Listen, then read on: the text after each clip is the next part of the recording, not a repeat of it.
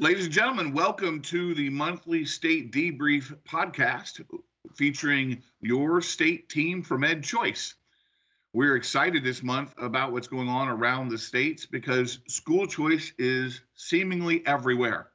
You can't get away from the concept in states. While the federal government struggles on to get any kind of options on the table, states are blowing the doors off of the idea of school choice. And in fact, so many states are considering that this podcast won't have time to consider them all. But we're joined on this month's podcast by Jason Bedrick, Lauren Hodge, Jordan Zachary, and of course, my name is Robert Enlow. So, we welcome again to the monthly state debrief podcast, your place to get up to date information about what's going on with school choice in the states. So, we're going to go ahead and start here, get you right off out of the gate, and we're going to start with the wonderful state of West Virginia that Lauren's going to share with us. Thanks so much, Robert. And I hope for everyone listening in, the Arctic vortex, snowpocalypse, whatever we call this, has dodged your home and that everybody is safe and warm. I wish that for all of our listeners, pretty cold in West Virginia right now. So we are going to head there first as we talk about House Bill 2013, 2013. That was introduced pretty recently, but it's a very exciting bill. As it was introduced, it would enable parents in West Virginia and children in West Virginia who are either entering kindergarten or in first through 12th grade enrolled in public school to be eligible to receive what they're calling a Hope Scholarship account. Now, this Hope Scholarship account is what we would consider an education savings account at EdChoice. It can be used for a variety of expenses. That includes certainly private school tuition, but that also includes homeschool expenses. That also includes virtual curriculum that also includes being able to purchase public school services from the traditional public school.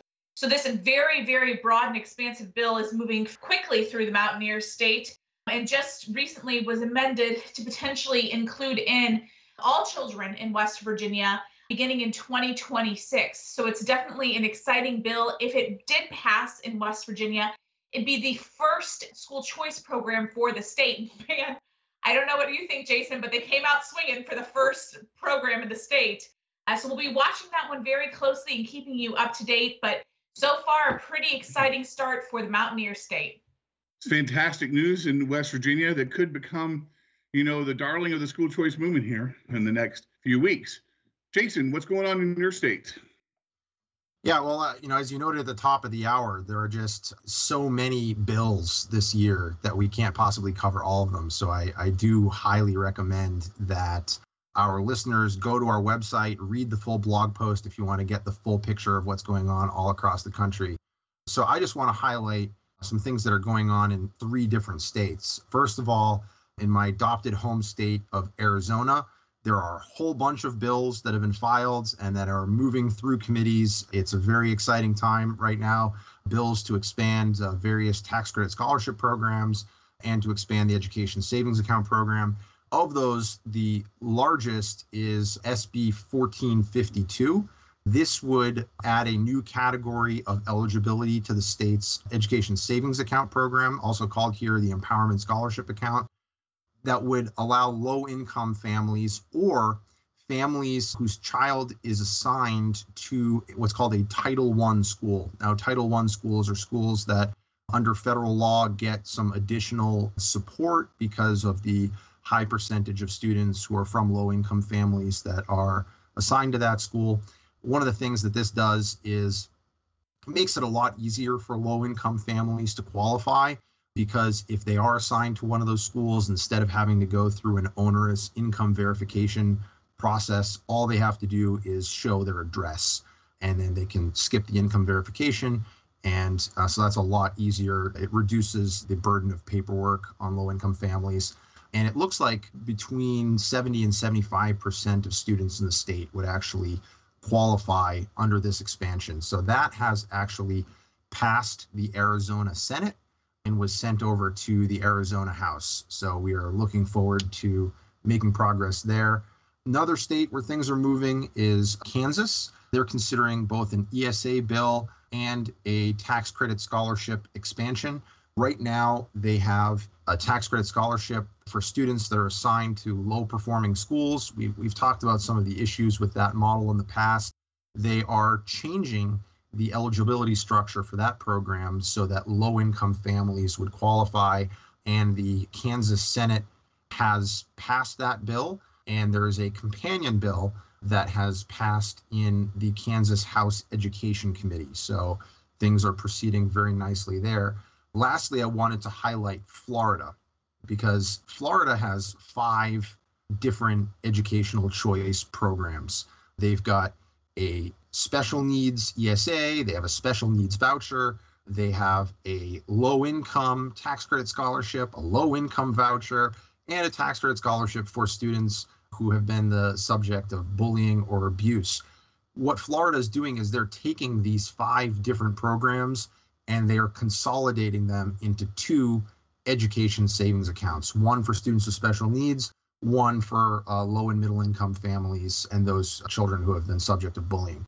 So it's going to be a lot easier for those students to, you know, to just to navigate for those families to navigate the system because they're only dealing with two different programs. And means that really everybody in that state is going to have access to education savings accounts, which means that they're going to have a much greater degree of freedom and flexibility to customize their child's education. So if that bill does pass, it's already moving through the committee system right now. It's uh, passed the Senate Education Committee. It's SB 48 if that is adopted, they will skyrocket to having by far the most students on an education savings account uh, anywhere in the country. There would be more than 150,000 students that uh, are on the ESA in Florida. So, very much looking forward to that. That is fantastic news, particularly about Florida. I mean, the idea of consolidating programs and putting them into a better, more effective mechanism for parents. It's fantastic news. Great to hear. Last but not least, let's talk to Jordan Zachary. What's going on in a couple of your states, Jordan? Sure. Like Jason said, you know, choices all over this year. And I wish we had more time to go into all of our states, but the two that are really sticking out to me are New Hampshire and Iowa. Parents in both states, they've been vocal for more choice. Both of these states currently have programs, but currently their legislatures are considering education savings account programs.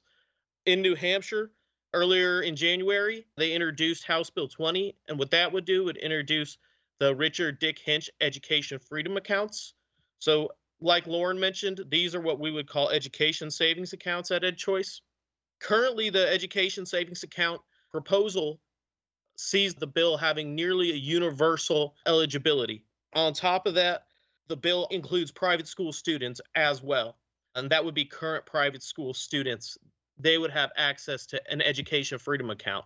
These freedom accounts, they would be able to be used for tutoring, tuition, textbooks, curricular materials, and much more. The current status of the legislation has seen the Education Freedom Account bill be introduced to the House Education Committee for two hearings. Currently, it is awaiting a vote on an amendment and for the bill itself by the committee. After the committee process is complete, it will move on to the floor for a full vote. But right now, Granite Staters are really, really enthused about the prospects of having an education savings account. And this is going to be a bill to watch going forward. And then, yeah, in Iowa, another state that's seeing choice being brought up and discussed more. Currently, you have Senate File 159 that has been not only introduced past the subcommittee and the House Education Committee, it has also made its way to the Senate floor in Iowa, and it passed by a vote of 26 to 21 out of the Senate. This piece of legislation is an omnibus bill. So, what that means, it has several education related issues all into one bill. As part of this omnibus bill, there's various areas of interest if you're into school choice, particularly the education savings account side of things. There's also other portions of the bill that deal with open enrollment and tuition and tax credits. Senate File 159 introduces student first scholarships. These scholarships would serve children in school districts designated for comprehensive support and improvement under the Every Student Succeeds Act. Currently, the bill itself is awaiting its first committee hearing in the House, and at EdChoice, we're extremely excited that it's got this far, and we are really looking forward to following this bill and seeing where it's going and what its next steps will be throughout the legislature.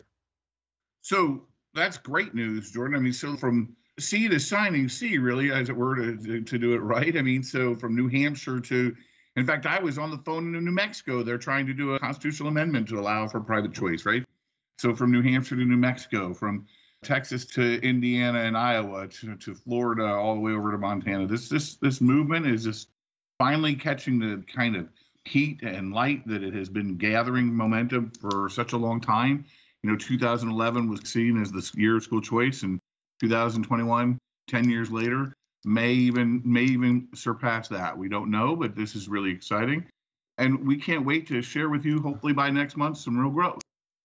Yeah, and I would just add, Robert, that uh, you know not only are we seeing a greater quantity of bills this year than we've seen in years past, that we're seeing a greater quality of bills. So whereas uh, a decade ago it was the year of school choice, this is the year of educational choice. More states are pursuing instead of vouchers or traditional tax credit programs, they're pursuing education savings accounts that again provide a much greater deal of, of flexibility for parents to customize their child's education. And they're going much bigger in terms of eligibility. Even the low income programs have much higher income so that you know it's it's low and middle really. You've got a lot more states like New Hampshire, like West Virginia that are pursuing universal programs they're just uh, they're going a lot bigger and bolder. And I think Robert, uh, you've also got some news from Indiana. I mean, thanks for asking me that, but I hadn't I hadn't thought mm-hmm. about saying that. Yeah, Indiana. You know, Indiana was the hero of 2011. Governor Daniels passed the Choice Scholarship Program among a whole host of other reforms, which at that time created the largest scholarship program in the country, single scholarship program in the country. And, and so where would we go from here, right? So this year, what's happened in Indiana, the House of Representatives yesterday passed uh, HB 1005 by a very large margin, 61 to 36. And HB 1005 expands the existing Choice Scholarship Program. Right now, the Choice Scholarship Program is for people who are low and middle income. And So it's basically, as I recall, it's it's 150% of free and reduced price lunch. That's the eligibility limit now. And if you're poor, it gives you a 90% scholarship. And if you're working poor, it gives you a 50% scholarship. So what HB 1005 does is basically says we're going to increase the income eligibility to 300% of free and reduced price lunch. And we're going to make every scholarship worth 90%. This is amazing purchasing power for low and, and middle income families that will give them opportunities that they've never had before. And at the same time, it also creates a new education savings account program for children with special needs, children from military or reserve families, and children in the foster care system. So Indiana is also coming back in uh, 10 years later and and making a huge uh, huge gain and huge momentum and now it goes on to the senate and we hope it will uh, get through there so ladies and gentlemen you've heard it from the state relations team at EdChoice there is a lot of movement. In fact, so much movement that my my dear friend Jason and Lauren and Jordan say they're tethered to their computers all day, every day, and that's how fast it's going and how the fast pace is, and so that's exciting. And we're happy to be part of that. We're happy to make sure that we help educate the public to understand why these changes are needed. So that is our monthly state debrief. For those of you who want to learn more, please download all of our podcasts on various podcast platforms and go to our website, edchoice.org to make sure you get the most up to date information. So, again, thanks for joining us. Thanks very much. Onwards and upwards with school choice.